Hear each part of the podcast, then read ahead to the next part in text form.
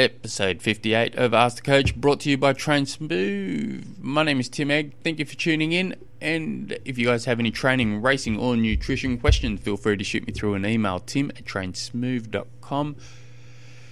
Uh, I've got three questions come through, so I'll pump them out by the Dan, who I used to cut. I've coached Dan twice. He's a pretty cool cat. Um, if you guys, um, so I'll pump them out over the next three days.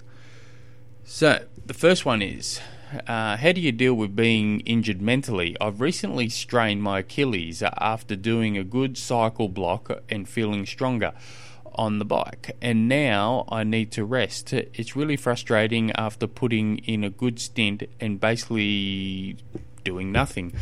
I'm doing some exercises, stretching, etc., etc., but mentally it's me up as I was just beginning to feel fit, especially with no access to physios where I live. Any thoughts? The mental side of it um, is basically structured around knowing the exact injury you've got,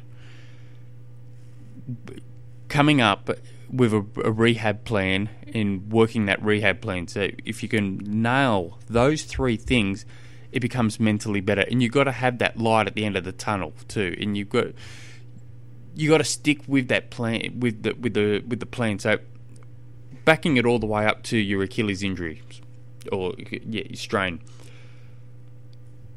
You need to know what kind you have. So the basically there's the three main kind of Achilles strains uh, injuries you get. The first one is and I can't remember for the life of me what the name of it is. Um, it's basically you get fluids around your tendon, and your te- your Achilles is the largest tendon in your body.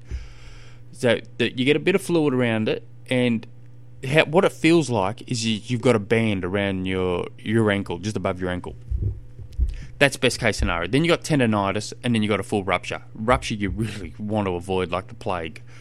It's um, generally probably going to need surgery if you get that, and you may not run again, or if not, you may not run properly again. So you definitely want to avoid that.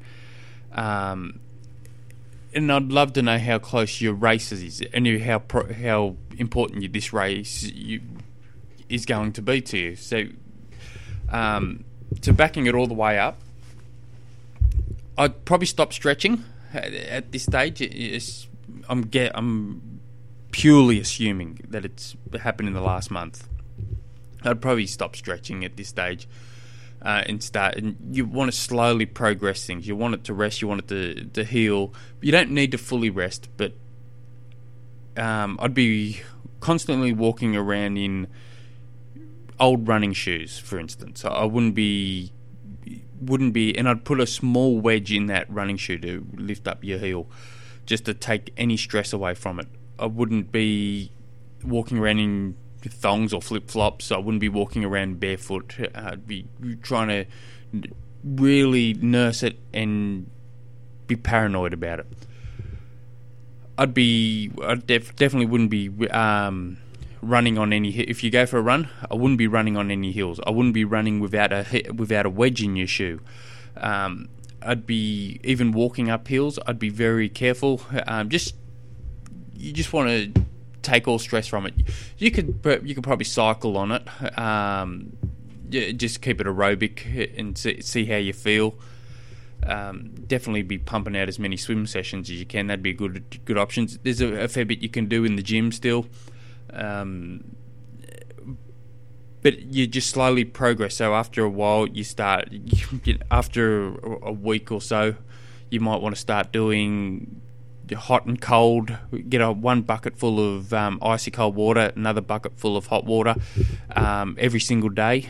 Put so you stick one foot in your cold, stick your foot into your cold water for three, four, five minutes, and then move it to your hot water and chop and change. Do that a few times. Um, I'd be doing that every day. I'd be massaging your um, calves, eh, trying to take the strain. Generally, it comes from your soleus. Your soleus might be a bit too tight, so I'd be really trying to massage that, trying to loosen all that up, the both both legs, um, and just really nursing it. As you feel better, when you go for a run, just start off really easy. All runs should be really easy. Avoid the hills, and I would be after every run, I'd put my foot into an ice bucket, a bucket full of icy cold water. I'd leave it in there for ten minutes. Um, if you've just done the injury, I wouldn't ice it straight away. A lot of research says that icing an injury um, isn't that good because the injury needs um, or the inflammatory components to to help mend it straight off the bat. After a few days, you can start adding ice to it. Ice is really good when we're talking about avoiding an overuse injury. So we're, we're, beyond that bit. But once you start running again, I'd be definitely icing after every single run, and I'd be doing that for months. You got to look at this, what we're doing here, as uh, as you, got to look at your um, Achilles injury as four, five, six month process, even though you could be right within a month. Uh, you still want to be treating it paranoid because there's nothing worse. You don't want to be talking about this in six months' time. You want to nail it. Um, now, if you had an if you had an a a race coming up, you can still do the race. Maybe. Um, I can't say you definitely can do the race. I did a race in June. I had an Achilles injury come up. It come up. It come up oh, four weeks before it. I put in a, and I was still getting Achilles pains two days before the the Ironman. I put wedges in my shoe. I lifted up the wedges significantly higher to, uh, and I just re- did the marathon on that. Um, I got no pains during the race because of the wedges. It worked. It's not the, the best way, but it got got me through the race. Um, so you can definitely rate. Well, depending on how severe the injury is, you might be able to race on it. But if you, if you're doing nothing, I'd be looking at cycling. I'd be looking at swimming. I'd be looking at um, strength training, especially core work, a um, little bit of weights. Just just avoid putting any any stress on your calf and Achilles area.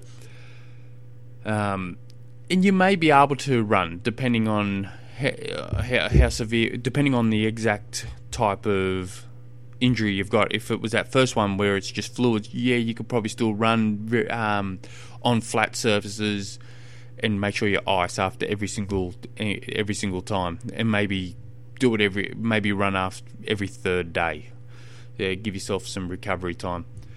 Um, but let us know how you go, man. Shoot me through an email. If you guys have any training, racing, or nutrition questions, feel free to shoot me through an email. Tim at trainsmooth.com. Until tomorrow, hooroo.